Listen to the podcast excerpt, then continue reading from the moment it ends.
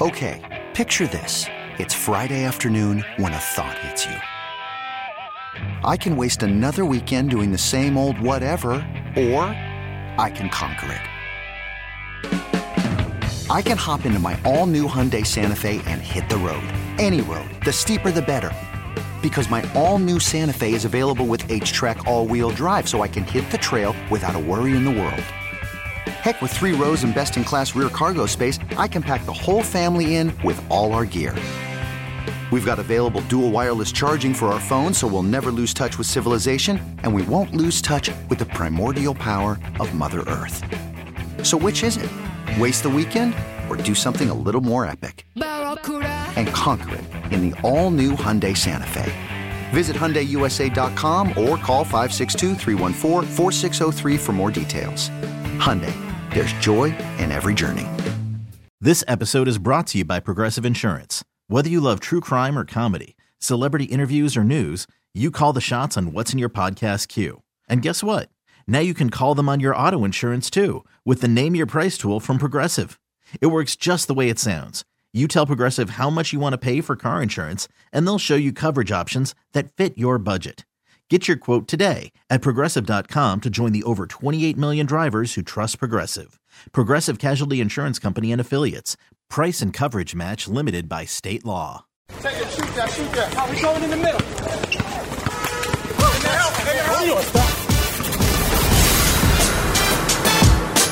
Welcome to City Game, your Brooklyn Nets podcast on WFAN and radio.com. Here's your host, Steve Lichtenstein.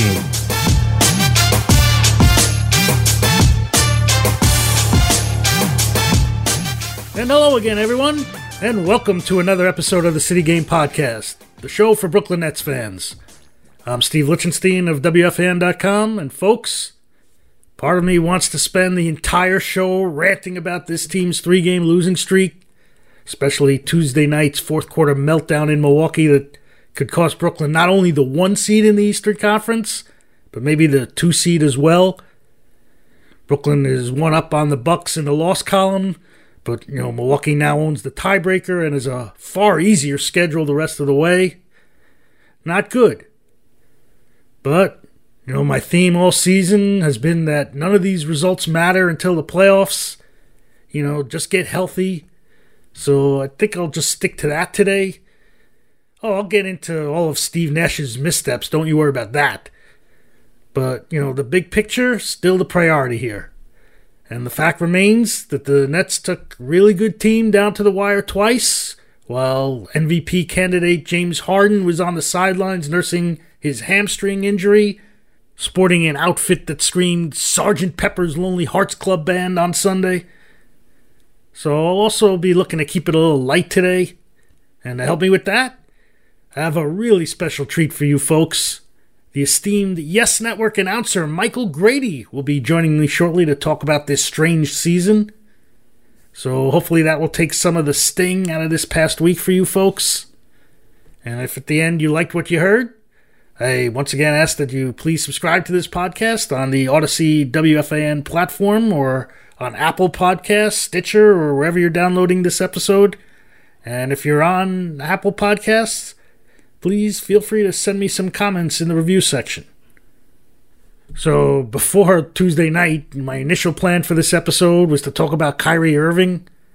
You know, how he has mostly struggled since observing the holiday of Ramadan, you know, which requires fasting during daylight hours. You know, in the games prior to April 12th, Irving was shooting 51.4% from the floor, including almost 40% from three sheer dominance offensively almost every night. In the 10 games leading up to Tuesday night, his efficiencies took a dive to 43.7% from the field and 30.8% from deep in that stretch. You know, looking at his game log, I counted at least six really subpar outings in those 10 games, including that game on Sunday where he went 8 for 21 and took a couple of awful hero ball shots in crunch time of a three point loss.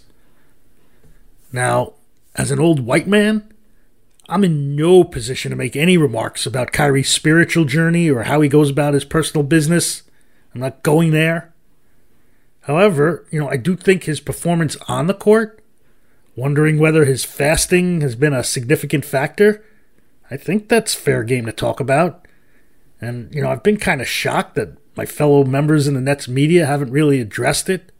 And you can call me out as culpable as well, because, you know, this clip with Nash before Tuesday's game was the best I could muster. Hi, Steve. Uh, we hear a lot about the performance team's influence on the overall program. So I was curious, you know, with nutrition falling under the sports the sports science umbrella, uh, how have they been able to manage getting Kyrie prepared during this uh, month of Ramadan? Hmm. You know, I think they make sure he's he's well fueled and uh, working with the parameters that are acceptable for him, and um, so they're definitely providing him support. Uh, I don't know how much more I can come in. You know, they they provide him with food at every opportunity and and make sure that uh, you know they're in lockstep with what he needs and where he's deficient and how they can help support him. So of course, Kyrie then went out and played a strong game right afterwards, you know, ruining my take. Put up 38 points with a 56 50 80 shooting split. Yeah, I mean, he took a couple of bad shots, but so did Kevin Durant. And anyway, how often have we seen all those bad shots go in? A ton, right? So what the heck do I know? You know, back to the drawing board, I guess. And just like Kyrie, because there was video posted of him on social media getting up extra shots after Sunday's loss when he had already logged 37 minutes. I mean, you can't say he isn't putting in the work. And I'll also say this for him Irving's defense, which, you know, we all know can be hit or miss. You know, I'd say Kyrie has been pretty engaged this past week. I'd even go as far to say that, you know, it's often looked like he was expending more energy on the defensive end than on offense. On Tuesday, he came up with three steals and two block shots. I mean, I definitely feel like he wanted these games, but, you know, without Harden, Milwaukee as a team was simply a little bit better than the Nets on those nights. More physical, more connected defensively, and man, they shut the heck out of the basketball. I mean, if Giannis Antetokounmpo is going to shoot 40% from three on 20 attempts over two games, you know, you're in trouble. Khris Middleton, you know, he's great. He came alive in the fourth quarter on Tuesday. And man, Jrue Holiday is a stud. Now, the Nets certainly didn't get enough help from their head coach in Milwaukee. I mean, what in the world was Nash thinking in the fourth quarter? He chooses not to stagger KD and Kyrie, so they're both out at the start of the quarter. Nets fortunately got several quality possessions engineered by Mike James to take a small lead. But the Bucks at that time had four starters on the floor, so kind of knew that would be short-lived, and it was. Seven straight Bucks points to put them up one with little less than nine minutes left. Oh, Nash does the right thing, call timeout, and gets KD back out there. But after the next possession, Nash loses his mind. I mean, in comes Kyrie. In comes Bruce Brown. Mike James? Oh, he stays in, along with Durant and Jeff Green. I mean, what did Nash think would happen? The Bucks are long. They're physical. Not exactly the right time to go super small, right? You know, of course, the next four Bucks possessions are a layup drill. They go up two, up four, up six. All layups. Subs? Timeout? Hello? Anyone? Bueller? Nope.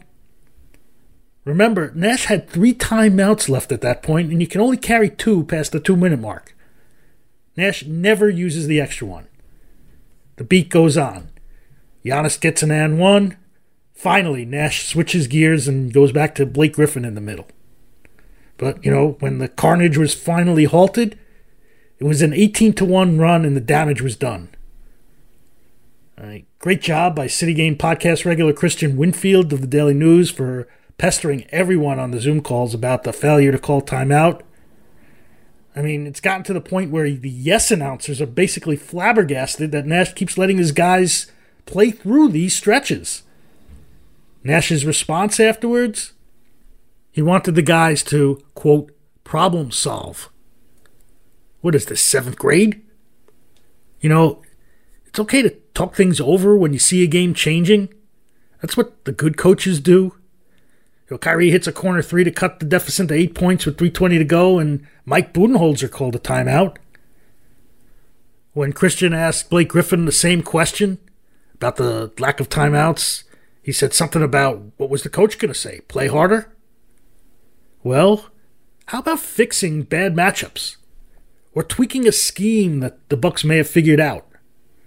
Or yeah, maybe light a fire under them to get their butts in gear. Try something. You have like 10 assistants. Maybe one of them noticed something. Like maybe tell someone to not forget about Donte DiVincenzo crashing the glass. Six offensive rebounds for the Bucks' six foot four guard.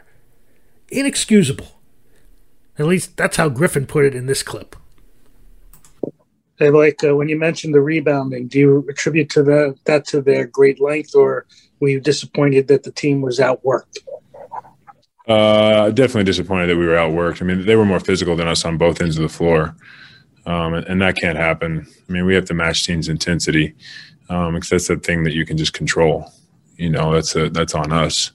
Um, you know, when a team's really long you know, Brook and, and Giannis in there and, and um, you know, getting offensive rebounds is one thing, but, you know, we can't let guards come in and, and um, affect the game the way they did. I mean, D- Donte DiVincenzo had six offensive rebounds. I mean, that's, uh, that can't happen. Um, so we have to want it more and we have to be more, more, we have to be the more physical team on both ends of the floor. So yeah, I mean, for Griffin to say that the effort was lacking on certain plays, kind of stating the obvious. I mean, I can think of more than a handful. I mean, including the final DiVincenzo offensive rebound that just encapsulated the entire evening. Bunch of Nets guys standing around while opponent goes after the ball. I clearly remember a couple that DeAndre Jordan could have extended himself more on, and you know, there was the one where KD was caught prematurely leaking out after a Giannis three that bounced right back to him so he could take his time to nail a second chance. Look, I thought Brooklyn overall did a pretty good job on the boards all week until Tuesday. Remember Alize Johnson's 2020 revenge game in Indiana last Thursday? Anyway, you know, only the Pacers surrender more second chance points this season than the Nets. So, you know, it's something to monitor the Bucks and the Sixers, they're both big physical teams that you're going to pose problems. Now, the question that remains is whether the Nets are equipped to weather these kinds of issues when Harden returns for the playoffs. And I still think they are. You know, not just because of Harden's innate ability to create offense for himself and others when things bog down, But did you know that the team's best on court defensive rebounding percentage occurs when Harden is on the court? At least among the regular rotation members. You know, his hands and post defense don't get enough credit. So, yeah, things are looking bleak right now, but I, I still think a lot of what's wrong can be corrected in time for the playoffs. And on that somewhat high note, Let's keep it going by bringing in my very special guest this week, the Nets' multi talented broadcaster on the Yes Network, Michael Grady. Folks, I'm so honored to be joined this week by the truly outstanding broadcaster on Nets games for the Yes Network, Mr. Master of all trades himself, Michael Grady, is on the Zoom with me. Michael, thank you so much for giving me some time today. Oh, absolutely, Steve. Good to be on with you. So, Michael, you know, in spite of such a horrible year with the pandemic and all, I can honestly say that seeing you raise your profile with all that you've been doing, it, it really puts smiles on the faces of so many Nets fans. I mean, you started out here a few years ago coming from Indianapolis as a sideline reporter, but, you know, we've seen, you know, you, your versatility shine you live you've literally done it all you know studio host even a couple of games of play by play you know of course you know the two guys in front of you on the yes network play by play depth chart you know the fantastic nationally renowned announcers Ian Eagle and Ryan Ruocco. So my first question to you is about whether you've been like one of those Nets players who watch Kevin Durant and Kyrie Irving night in and night out try to pick up some tips and how they work so, what in particular have you learned from watching those two guys? You know, that's a great analogy. I, I think um, uh, what those guys will be the first to say um, is that it's very important to be yourself, and that's something that I knew, you know, going in from you know a number of different hats that I've worn over the years. Um, when I replaced the PA announcer in Indianapolis, who had been doing it for 30, 40 years, uh, the message was be yourself. You know, when I started doing a radio show, you know, the message was be yourself, and and then started getting into TV, be yourself, and so um, and then stepping in doing sideline reporting. Even though I'd seen a ton of sideline reporters, that that was the same message: be authentic, be you, be yourself, and and nothing changed as the opportunity presented itself. And I'm you know thankful for everyone at Yes for giving me the opportunities to you know uh, expand, show what I could do, learn, get some reps, try to get better every single day. And with those guys specifically, you know, to your question, again, it's it's important to authentically be myself. But you know, in terms of the preparation, um, in terms of you know attention to detail, all those things being polished, um, you know, it, it, it's just a it's been a godsend to be in this position to be able to learn from those two and you know uh, both have been terrific uh, for me and to me. And it's been an honor to learn and be around them, rub elbows with those guys. You know, Ian, Ian, of course, a legend, uh, the best of the best. And so you can't help but learn stuff from him. And the same is true for Ryan, who's been doing this for a long time, is as polished as they come and, um, and a, a just a, uh, the attention to detail as far as both is concerned with the craft and play by play and the enthusiasm they bring to the broadcast is great. So uh, the behind the scenes stuff is, is, is, the, is really the stuff that I take to heart. And then when I, you know, when I step in and to the mic, then it's you, you, you people are getting Michael Grady. Yeah. Do you use uh, Ryan's chart or you have your own system?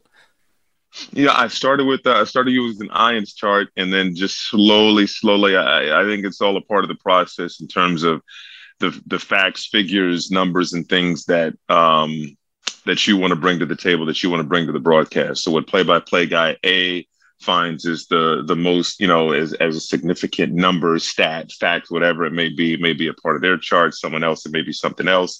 You have the basics for sure, but then there's little nuggets in how you organize it to where uh, you have a good system in terms of what your eyes are going to gravitate toward because it's a lot of information on one sheet. So yes. yeah, it, has been a it's been a developing uh, process uh, for sure uh, to try to perfect it to my own liking.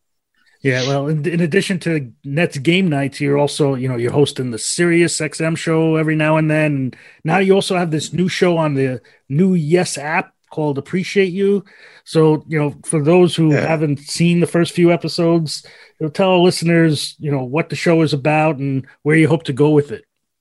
You know, I'm I'm I'm excited about it, Steve. Like, you know, I want to see it grow over time, and uh, I'm really looking forward to uh, seeing what it's going to develop into. And at the heart of it is just conversations with, you know, um, with athletes, conversations with people who are um, uh, sports announcers like myself, um, actors, musicians, comedians, just different people from different walks of life, and just asking them, um, you know, different questions about, you know, their upbringing, kind of the story behind the storytellers, if you will. And um, that's something that is uh, important to me because it, it, it just shows how multi-layered a lot of people are that we may see uh, every single day. We may see this particular broadcaster call games or this particular broadcaster do this, that, or whatever.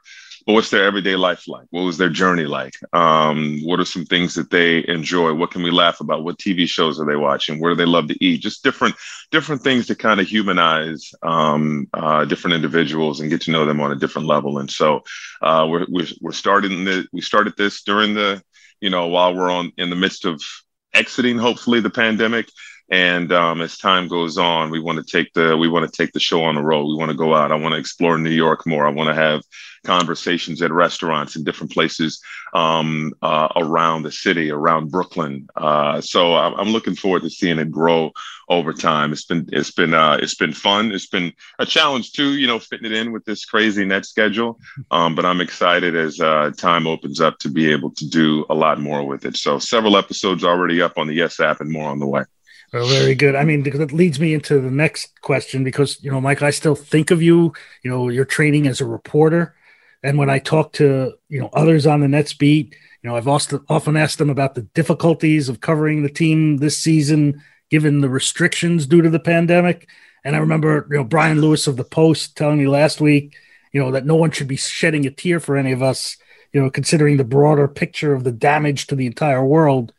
But come on, you, you mean you can't tell me that you haven't been thinking that, you know, of all the years for this to happen, it's the one where the Nets are finally poised to go on a long run. Am I right? Think of yeah, yeah, yeah. And I, know, I, um, going into the summer. right. No, uh, trust me. I, I, we all think about it on a on a regular basis. It's important to keep the big picture in mind, for sure. Um, but obviously, on a personal level, when you're used to being on the road, um, when you're used to uh, being in close quarters with these guys, and it helps from a storytelling standpoint um, when you're able to see these guys on a regular basis up close and personal. So um, obviously there's there's a there's a big picture point of view and a lot going on in the world and and people are still suffering as a result of this. Um, everybody's been affected in their own way as far as their families are concerned and, and loved ones lost and things like that. So certainly keeping the big picture in view. Um, uh, but to answer your question on a on a professional level, it absolutely has an impact uh, on on things and uh, and how um, close you're able to get to these guys to be able to help tell their story. It's very different being in the locker room versus now being on a Zoom call. That really that really goes without saying. So uh, so yeah, no, it's been a it's been a different year. Not being on the road, not being able to be in the locker room or down on the floor or anything like that. Um, I, I, feel like the Yes uh, uh, crew. I know the Yes crew is the best in the business, and so to be able to do the job that we're doing despite these restrictions really is a testament uh, top to bottom of the uh, of the crew that we really have in place. So um, uh, but with that said we can't wait for things to get back to normal. Yeah i forgot to ask uh, you know did any of were any of the play i forgot to check i should say any of the play-by-play games you did uh, nets road games where there was an empty arena? Because i have to imagine that yeah. that adds a layer of difficulty not just for that you can't see what's going on in the court you're stuck to a monitor but you know, manufacturing yeah. different levels of excitement? True, you know, true. Um, I, but to to me, and if given my love for the game, it certainly is a different dynamic with it being an empty arena. But you know, how many times have have, have we been in a bar and you're a, a basketball fan and you're watching your team on television, or you're you may be at home by yourself and you're watching your team on television, and you're yelling at the screen if there a bad there's a bad call. You, you know, you're jumping up if there's a big time play. I'm raising um, my hand right now. So. Yeah, you know, there's you know, you have enthusiasm even though you're away from the action. I mean, that's the experience of of most people um, who aren't in the arena, and the, and the enthusiasm, the energy, excitement is still there um, because you love the game. You're invested in the players that are out there and the franchise and um, that's the way that's the way that I feel. So uh, so yeah, it's you know on, on, the surface it's incredibly awkward, you know, shouting in an empty Barclays Center, but you know uh, when I'm you know doing the game and Kus is right there and she has this intense love, passion, you know, for the game, and and I, I share that enthusiasm. You know, when when Ian's there, when Ryan's there, we all have this shared enthusiasm for the game and appreciation for this franchise and you're just glued to the monitor. And you're just you know and and and you're just uh and you know that you also have this responsibility to bring this energy for the people who are watching at home who are also invested as fans. And so for me that's an easy that's an easy transaction given the love for the game. Yeah i don't mind i don't understand how people in the old days used to do it from ticker you know Uh, oh, yes, way back, right? Yeah.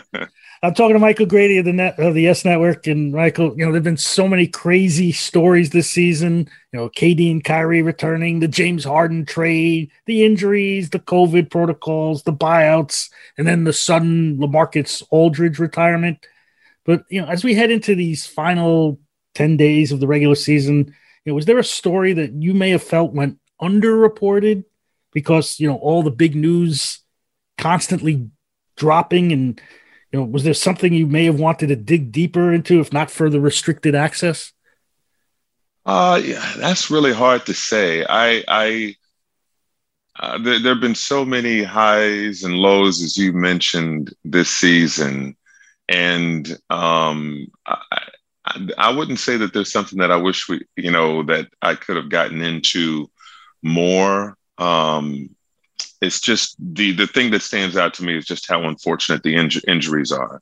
Um, and then, so I look at it twofold. On one hand, I'm disappointed about the injuries because, you know, this will be one of the most electric offensive teams to ever play, and they already are even though we've only seen the big three together for six and a half games or so. And it's been a fantastic watch, even without them being at full strength. And so, from an injury standpoint, you're somewhat disappointed because you would love to see a larger sample size during the regular season of James, Kyrie, and Kevin. At the same time, what we've tried to do a decent job of that I think from a national perspective or an outsider perspective isn't talked about enough. There's so much hype about the big three that the fact that there may be two out of three for a, a long stretch or one out of the three for a long stretch, people are losing sight of just how special this team has been even though they haven't been at full strength, and the job that so many other uh, uh, key guys on the roster have done in keeping this thing afloat, whether it's Joe Harris, Jeff Green, Bruce Brown, Nick Claxton for long stretches, Landry Shamet after a slow start. Uh, a number of guys have, have stepped up and been big time contributors, whether there was one of the big three available or two of the big three available. And so, if again, heading into the season, it was Kevin, you know, and Kyrie, and then a bunch of solid role players, and the enthusiasm was through the roof. When you add James, and then James gets hurt, uh, all of a sudden it's, eh, you know, eh. but wait, wait a minute. These are still two of the most spectacular players ever play, and they're still winning. So I know they're in a losing streak um, right now, but for to be in the position that they they're in, the buy-in that they've had, um, this season and the commitment that they've had to each other, I think is really special. They definitely have to take it up, up another notch, uh, given this tough stretch to close the regular season as they get ready for the playoffs. They certainly have to do that. I think they're going to learn a lot from these, from the uh, the games that we saw against Milwaukee. But um, but they've put together a really special season, and I think sometimes um, people from the outside looking in lose sight of that simply because they just want to see the big three together. Well, I thought your answer was going to be my next question, and it's you know keeping your reporter hat on. Do you have any insight into how close Spencer Dinwiddie really is in resuming basketball activities? He keeps posting his workouts on social media like he's close, and then Steve Nash dumps a bunch of cold water on that idea. So I just thought I'd ask you, you know, because you know you've been you're pretty close to some of these guys. You know, have you been in contact with Spencer about this? Yeah, no, uh, you know, I've been following it, following, you know, his workouts just like everybody else. But one thing that I felt going in um, that I still feel to this day, and I think, you know, Steve will be confronted. I think the franchise will be confronted with the decision because, from Spencer's standpoint, this is why you this is why you took the pay cut. You know, this is the situation that you wanted to be in. You wanted to be a part of a championship winning situation. And so, uh, so yeah, he's been away all this time, but he's been away all this time, getting his body right, getting his mind right, getting physically right, so he can, so he can have a shot to step back out there on the floor and and and and complete, you know, the journey to a certain extent in terms of winning a championship. So this was something that that was on his mind um, when he took a a team friendly uh, contract. So um, I hadn't talked to him, but just you know, knowing Spencer and and the conversations that I've you know had with him, you know, he he clearly wanted to be in this situation and have an opportunity to win a title. And so, given his contract situation and and where the sides you know decide to go um, spencer could be elsewhere and it may not be a championship situation so you know nba careers go like that and um, this may be his best opportunity. Also, so, uh, and on top of that, yeah, I was going to say, incredible. I was, uh-huh. I was sorry, I was going to say he's also the ultimate bet on himself guy, whether it's the Bitcoin contract or you know, and yeah. this is you know he's going to want to show that you know he can perform at the highest levels, you know, of postseason play, you know, that will that will right. bring him, you know, greater fortunes. Would you say?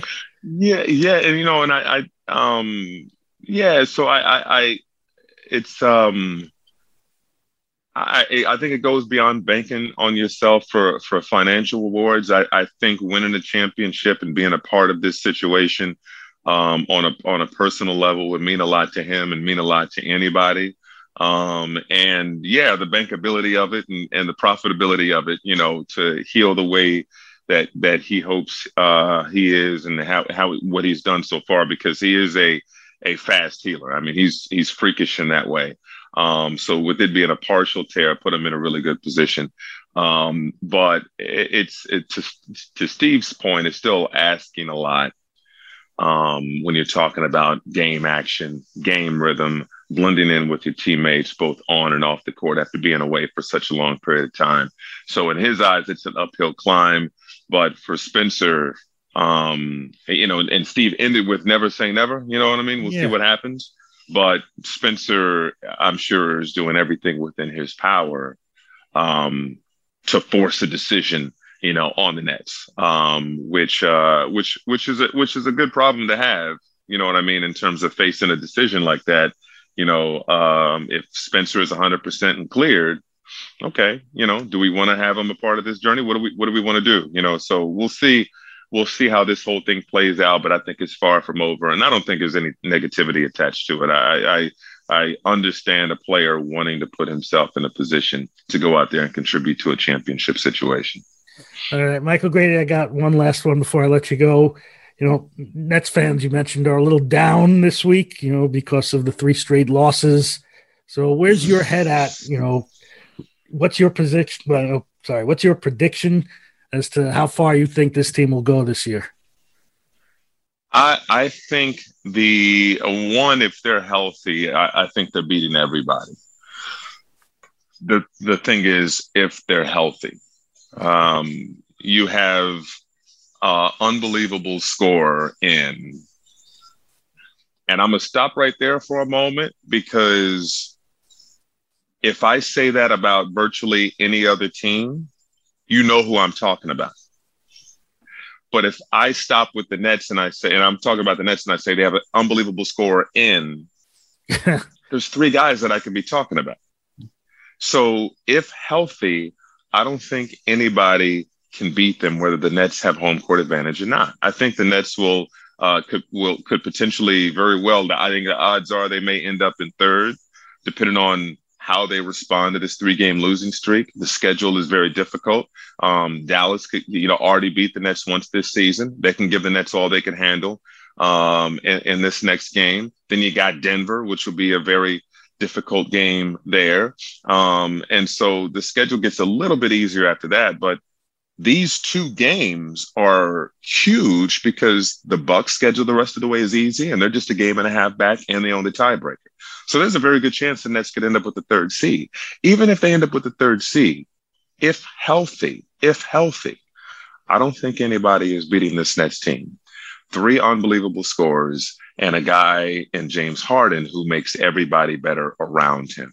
And so I don't know how long it's going to take for James to get up to speed. You know, there could be some sloppy play when he comes back, some turnovers as he gets reacclimated to everything.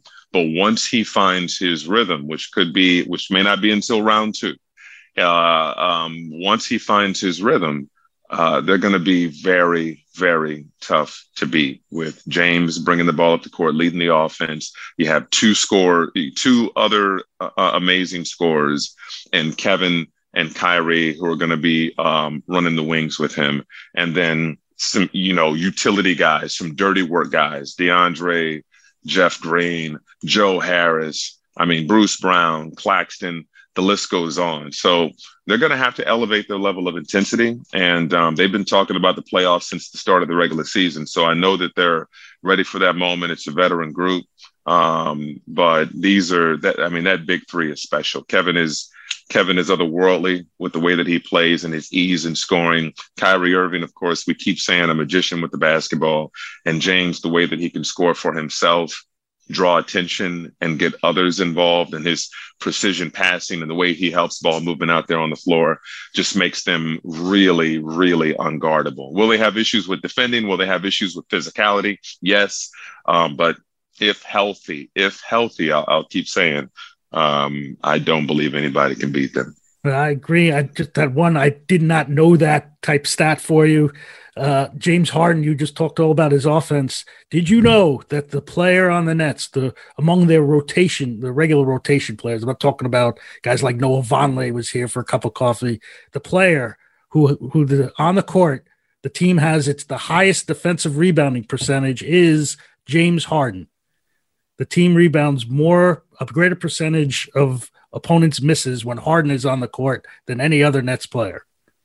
Wow. Wow, that's impressive. That's impressive. That's, to that's, come that's Had to come up highlighted another way he affects the game. I like that. Yeah. I like that. had to come up with an I did not know that for you because I like the appropriate, appropriate.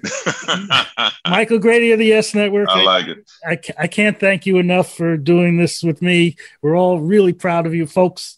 You know, be sure to check out Appreciate You on the Nets on the excuse me Yes app. Uh, hope to see you next week at Barclays Center when they come back. Thank you, Mike. Yes. Looking forward to it. Thanks a lot, Steve. Appreciate it. Thank you again, Michael Grady of the Yes Network. I've said this a ton before, but the Nets really do have the best people working their broadcasts, not just the best announcers. Go down the line, TV or radio, and you just can't find nicer or more helpful people anywhere else. Anyway, you know, speaking of nice stories, the Nets had two of them this past week. First, you know, there was the aforementioned Alize Johnson 20 point 20 rebound performance. Crazy. Yeah, I mean, he got some in garbage time and Indy was all banged up. But man, you know, this guy really gets after it. The 20th rebound, I mean, he really chased that ball down into the corner. And I happened to catch up with Alize after the game and ask him about that. And here's the clip. I was saying, uh, you run hard. You run you run down every rebound as hard as you can. But I was curious that last twentieth one that you chased into the corner. Did you know that was number twenty? Your teammates knew because it was in your sideline. Yeah, for the most part, you know, they were telling me to get it, and uh, you know, I had to work for that last one there. Um, but you know, they were kind of informing me uh, that I was getting close. Uh, so luckily, I got that one. Again, that was Alize Johnson. And I'm telling you, folks, if he ever develops a three point shot, he's going to get paid. And another net who'll be getting paid a little bit more is Mike James. This on Monday, the Nets signed him to a second 10 day contract. And you got to believe they'll be looking to convert that to a standard contract when it runs out before the playoffs. I mean, look, you don't want him on the court in these big games, but you know he's given the team some good minutes in a couple of them. After one such strong outing last week, I asked Nash about him, and here's the clip. Hi, Steve. Uh, Mike James did a lot of things well the other night in the fourth quarter. When you went back to look at the video, was there anything that that really stood out to you? Maybe something that because you, you didn't know him, you weren't aware that you could rely on him for that. No, I think we knew the, the, the level of skill he has and athleticism. You know, he's a he's a he's a quick, athletic, strong, small guard who can get in the gaps and can can score. So, you know, I think him finding his feet quickly has been uh, a mild or pleasant surprise. You know, that's not always easy, but uh, we definitely try to encourage him and, and give him the confidence to play with freedom and enjoy himself. We, we don't want him out there th- overthinking or feeling nerves. You know, you join a group that's you know, uh, at or near the top of the East and with some superstar talent, and you've been out of the league for a few years, you know, that can be a little bit daunting. So I really wanted to make sure that he didn't carry any undue nerves and that he just had a free swing at it. And so it was great. I feel like he's growing into a role here and definitely gives us a little bit different dynamic off the bench with his ability to get in the gaps. So, yeah, I mean, when James concentrates on setting up the offense, playing with pace, and he has some useful skills. Sometimes, though, you know, that irrational exuberance, you know, things get kind of ugly. But again, you know, it shouldn't matter Because if the Nets have to play guys like Alize Johnson or Mike James in big playoff games because of injuries or something else, they ain't winning. Nash should have a fixed nine man rotation at his disposal. Includes you know the big three: Harris, Griffin, Green, Landry Shamet, Nick Claxton, and you know one of the DJ Bruce Brown or Tyler Johnson types, depending on the matchup. I mean, you're going to need DJ against some of the bulkier bigs, less so if they have to play teams that spread you out. And you know, I don't want to see Green at the five at the end of games either. You go with Griffin if you need spacing, or Claxton for defensive priorities. That's it. To me, though, that's a championship rotation. I'm telling you, the seeding won't matter if they're healthy. I'm not afraid of Milwaukee. Just get to them in one piece. And, folks, I've now said my piece on this podcast. Thanks for tuning in. Again, a very big thanks to Michael Grady of the Yes Network. Did a great job, as you would expect. Hope you guys enjoyed it. Again, you know, I'd really appreciate it if you could subscribe to this podcast on Audacy, Apple Podcast, Stitcher, or wherever you're downloading these episodes. Also, please feel free to post some nice comments on Apple Podcasts if you get a chance. So until next time, I'm Steve Lichtenstein of WFAN.com saying thank you for listening to the City Game Podcast.